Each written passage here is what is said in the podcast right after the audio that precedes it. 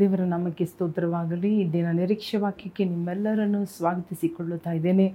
ದೇವರ ವಾಕ್ಯವು ಯಾವ ರೀತಿಯಾಗಿ ನಮಗೆ ಉಪಯೋಗವಾಗಿಯೂ, ನಮ್ಮ ಜೀವನದಲ್ಲಿ ಆಶೀರ್ವಾದ ತರುವಂಥದ್ದಾಗಿಯೂ ಇದೆ ಎಂಬುದಾಗಿ ನಾವು ನೋಡುತ್ತಾ ಇದ್ದೇವೆ. ಇವತ್ತು ಕೂಡ ನೋಡಿಕೊಳ್ಳೋಣ, ದೇವರ ಬೋಧನೆ ನಮ್ಮ ನಡತೆಗಳನ್ನು ಯಾವ ರೀತಿ ಬದಲಿ ಮಾಡುತ್ತದೆ ಎಂಬುದಾಗಿ ದೇವರ ವಾಕ್ಯವನ್ನು ನಾವು ಕೇಳುತ್ತಾ ಕೇಳುತ್ತಾ ಕೇಳುತ್ತಾ ಆ ಹೃದಯವು ನಮ್ಮ ಹೃದಯದಲ್ಲಿ ನಾವು ಇಡುತ್ತಾ ಇರುವಾಗ, ನಮ್ಮ ಹೃದಯದಲ್ಲಿ ಅಂಗೀಕಾರ ಮಾಡುವಾಗ, ಸ್ವೀಕಾರ ಮಾಡುವಾಗ ಅದು ನಮ್ಮ ನಡತೆಯನ್ನೇ ಚೇಂಜ್ ಮಾಡುತ್ತದೆ. ನಮ್ಮ ನಡತೆಯನ್ನು ಬದಲಿ ಮಾಡುತ್ತದೆ. ನಾವು ಯಾವ ರೀತಿಯಾಗಿ ಇದುವರೆಗೂ ನಡೆದುಕೊಳ್ಳುತ್ತಾ ಇದ್ದೀವೋ, ಆ ಹಿಂದಿನ ನಡತೆಯನ್ನು ನಾವು ನಿಲ್ಲಿಸಿ ದೇವರ ಹಾಗೆ ನಡೆದುಕೊಳ್ಳುವವರಾಗಿರುತ್ತೇವೆ. ಅದನ್ನು ನಾವು ನೋಡೋಣ ಇವತ್ತು. ತೀತನು ಹೇಳುತ್ತಾ ಇದ್ದಾನೆ, ಯಾವ ರೀತಿಯಾಗಿ ವೃದ್ಧರು, ಅಂದರೆ ಪ್ರಾಯದವರು, ಯವನಸ್ಥರು ಸ್ತ್ರೀಯರು, ಪುರುಷರು ಯಾವ ರೀತಿ ನಡೆದುಕೊಳ್ಳಬೇಕು? ಅಲ್ಲೆಲುಯ್ಯ ಯಾವುದು ಒಳ್ಳೆಯ ಉಪದೇಶ? ಅದನ್ನು ನೀನು ಇವರಿಗೆ ಹೇಳಿಕೊಡು. ಆ ರೀತಿಯಾಗಿ ಉಪದೇಶ ಕೇಳುವಾಗ ನಡತೆಗಳು, ಜೀವನವು ಬದಲಾಗುತ್ತದೆ ಎಂಬುದಾಗಿ ನೋಡುತ್ತಾ ಇದ್ದೇವೆ. ನೋಡಿ ತೀರ್ಥನು ತೀರ್ಥನಿಗೆ ಬರೆದ ಪತ್ರಿಕೆ ಎರಡನೇ ಅಧ್ಯಾಯ ಒಂದು, ಎರಡು ವಾಕ್ಯವನ್ನು ನಾವು ಓದಿ ನೋಡೋಣ. The book of Titus chapter two verse one and two ನೀನಾದರೂ ಸ್ವಸ್ಥ ಬೋಧನೆಗೆ ಅನುಗುಣವಾಗಿ ಉಪದೇಶ ಮಾಡು. ಹೇಗೆಂದರೆ ವೃದ್ಧರು ಮಧ್ಯಸ್ಥಿಕೆಯಲ್ಲಿರುವವರು, ಗೌರವವುಳ್ಳವರು, ಜಿತೇಂದ್ರಿಯರು, ನಂಬಿಕೆ, ಪ್ರೀತಿ, ತಾಳ್ಮೆ, ಇವುಗಳಲ್ಲಿ ಸ್ವಸ್ಥರೂ ಆಗಿರಬೇಕೆಂದು ಬೋಧಿಸು. ಹಾಗೆಯೇ ವೃದ್ಧ ಸ್ತ್ರೀಯರು ಚಾಡಿ ಹೇಳುವವರು, ಮದ್ಯಕ್ಕೆ ಗುಲಾಮರೂ ಆಗಿರದೆ ದೇವ ಭಕ್ತಿಯರಿಗೆ ಯೋಗ್ಯವಾದ ನಡತೆ ಉಳ್ಳವರು ಸದ್ಬೋಧನೆ ಹೇಳುವವರು ಆಗಿರಬೇಕೆಂದು ಬೋಧಿಸು.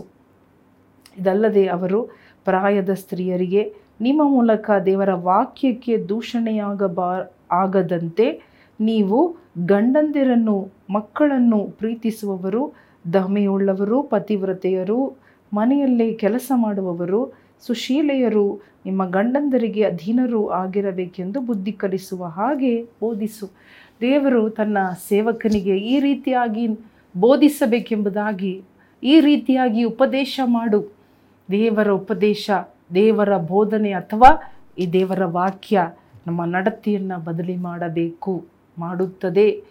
ನಡತೆ ಬದಲಿಯಾಗಬೇಕು. ಯಾವ ರೀತಿಯಾಗಿ ನಮ್ಮ ಜೀವನ ಇರಬೇಕೆಂಬುದಾಗಿ, ನಮ್ಮ ನಡೆ, ನಮ್ಮ ನುಡಿ, ನಮ್ಮ ಭಾವನೆ ಹೇಗಿರಬೇಕು ಎಂಬುದಾಗಿ ಗಂಡ, ಮಕ್ಕಳು ಅಲ್ಲೆಲುಯ್ಯ ಅತ್ತೆ, ಮಾವ, ಸೊಸೆ, ಅಮ್ಮ, ಮಕ್ಕಳು ಯಾವ ರೀತಿಯಾಗಿ ಇರಬೇಕು?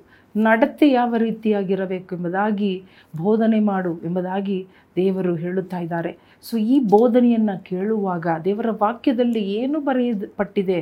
ಪ್ರೀತಿ ಉಳ್ಳವರಾಗಿರಬೇಕು ದಮೆ ಉಳ್ಳವರಾಗಿರಬೇಕು, ಸುಶೀಲರಾಗಿರಬೇಕು. ಅಲ್ಲೆಲುಯ್ಯ ಮತ್ತು ನಾವು ಜಿತೇಂದ್ರಿಗಳಾಗಿರಬೇಕು ಎಚ್ಚರಿಕೆ ಉಳ್ಳವರಾಗಿರಬೇಕು ದೇವರ ವಾಕ್ಯಕ್ಕೆ ದೂಷಣೆ ಆಗದಂತೆ ನಡೆದುಕೊಳ್ಳಬೇಕು. ಇದೆಲ್ಲ ಯಾಕೆ?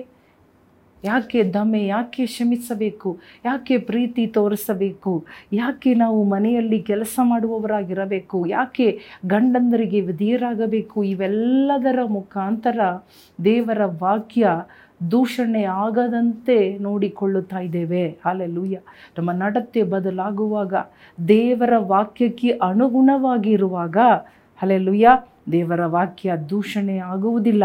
ದೇವರ ನಾಮ ಕೂಡ, ಹೆಸರು ಕೂಡ ದೂಷಣೆ ಆಗುವುದಿಲ್ಲ. ಅಲ್ಲೆಲೂಯ್ಯ ಅದಕ್ಕೆ ಈ ಬೋಧನೆ, ಅದಕ್ಕೆ ದೇವರ ವಾಕ್ಯ ಉಪಯುಕ್ತವಾದದ್ದು.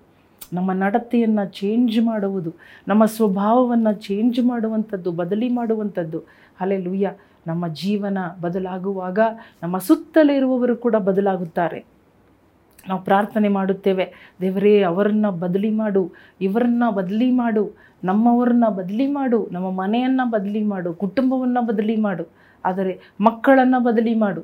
ಆದರೆ ನಾವು ಮಾಡಬೇಕಾದ ಕಾರ್ಯ ಎಲ್ಲ ದೇವರ ವಾಕ್ಯವನ್ನು ತಿಳಿದುಕೊಂಡು ನಮ್ಮ ನಡತೆ ಬದಲಾಗುವಾಗ, ನಮ್ಮ ಕುಟುಂಬದ ನಡತೆ ಬದಲಾಗುತ್ತದೆ. ಅಲ್ಲೆಲ್ಲೂಯ್ಯ ಪ್ರಾರ್ಥನೆ ಮಾಡಿಕೊಳ್ಳೋಣ. ಕಣ್ಣು ಮುಚ್ಚಿಕೊಂಡು ಒಪ್ಪಿಸಿಕೊಡೋಣ. ಹಾಲೆಲುಯ್ಯ. ದೇವರ ವಾಕ್ಯವು ಹಿಬ್ಬಾಯಿ ಕತ್ತಿ. ಹಿಬ್ಬಾಯಿ ಕತ್ತಿಗಿಂತಲೂ ಹದವಾದದ್ದು. ದೇವರ ಬಾಯಿಂದ ಬಂತು ಈ ಒಂದು ವಾಕ್ಯಗಳು. ಈ ವಾಕ್ಯಗಳು ನಮಗೆ ಉಪದೇಶವಾಗಿ ಹಲೆಲುಯ್ಯ, ಕೊಡಲ್ಪಟ್ಟ ವಾಕ್ಯ, ಬೋಧನೆ ಕೊಡಲ್ಪಟ್ಟ ವಾಕ್ಯಗಳು. ಯಾವುದಕ್ಕಾಗಿ ಬೋಧಿಸು? ಏನೆಂದು ಬೋಧಿಸು ಎಂಬುದಾಗಿ ತನ್ನ ಭಕ್ತನಿಗೆ ದೇವರು ಆಜ್ಞಾಪಿಸಿದ ಕಾರ್ಯಗಳು. ಇದನ್ನೇ ನನ್ನ ವಾಕ್ಯ ದೂಷಣೆ ಆಗಬಾರದು. ಜನರು ತನ್ನ ತಮ್ಮ ನಡವಳಿಕೆಯಿಂದ, ತಮ್ಮ ಮಾತಿನಿಂದ ನನ್ನ ವಾಕ್ಯಕ್ಕೆ ದೂಷಣೆಯಾಗಿ ಜೀವಿಸಬಾರದು. ನನ್ನ ನನ್ನ ವಾಕ್ಯಕ್ಕೆ ಮಹಿಮೆಯಾಗಬೇಕು. ನನ್ನ ವಾಕ್ಯ ಹಾಲೆಲುಯ್ಯ ಉಪಯೋಗವಾಗಿರಬೇಕು.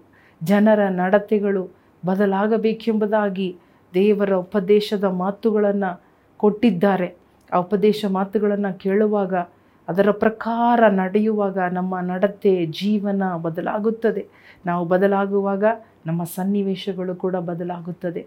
ನಮ್ಮನ್ನು ಬದಲಿ ಮಾಡಿಕೊಳ್ಳೋಣ. Lord, change me Lord. ಹೇಳೋಣ, ದೇವರೇ, ನನ್ನನ್ನು ಬದಲಿ ಮಾಡಪ್ಪ.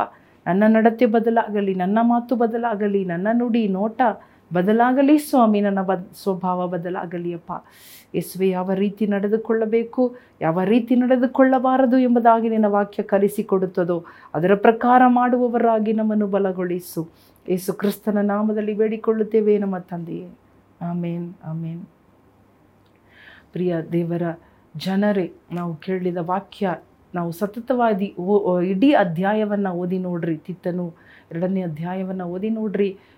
ಏನು ಮಾಡಬೇಕು, ಏನು ಮಾಡಬಾರದೆಂಬುದಾಗಿ ದೇವರ ವಾಕ್ಯ ಸ್ಪಷ್ಟವಾಗಿ ದೇವರು ನಮಗೆ ಕಲಿಸಿಕೊಟ್ಟಿದ್ದಾರೆ. ಅದನ್ನು ಮಾಡುವಾಗ, ನಿಜವಾಗಲೂ ಅಲ್ಲಲ್ಲಿಯ ನಮಗೆ ಒಂದು ಸಮಾಧಾನ, ಒಂದು ತೃಪ್ತಿ, ಒಂದು ನಮಗೆ ಒಂದು ಮನಸ್ಸಿಗೆ ಒಂದು ಆಧರಣೆ ಸಿಗುತ್ತದೆ. ಹಾಲೆಲುಯ್ಯ ದೇವರ ವಾಕ್ಯ ಅಟ್ಲೀಸ್ಟ್ ನಾನು ದೇವರ ವಾಕ್ಯಕ್ಕೆ ವಿಧೇಯಳಾಗುತ್ತಾ ಇದ್ದೇನೆ. ಅದು ನನಗೆ ಹರ್ಟ್ ಆಗ್ಬೋದು, ಅದು ನನಗೆ ಆರಂಭದಲ್ಲಿ ಕಷ್ಟವಾಗಿರ್ಬೋದು ಬಟ್ ನನಗೆ ಕೊನೆಯಲ್ಲಿ ದೇವರ ವಾಕ್ಯಕ್ಕೆ ನಾನು ವಿಧೇಯನಾಗಿದ್ದೇನೆ, ದೇವರ ವಾಕ್ಯಕ್ಕೆ ನಾನು ದೂಷಣೆ ಮಾಡಲಿಲ್ಲ ಎಂಬುದ, ಎಂಬ ತೃಪ್ತಿ ನಮಗೆ ದೇವರು ಕೊಡುತ್ತಾರೆ. ದೇವರು ನಿಮ್ಮನ್ನು ಆಶೀರ್ವದಿಸಲಿ. ಆಮೇಲೆ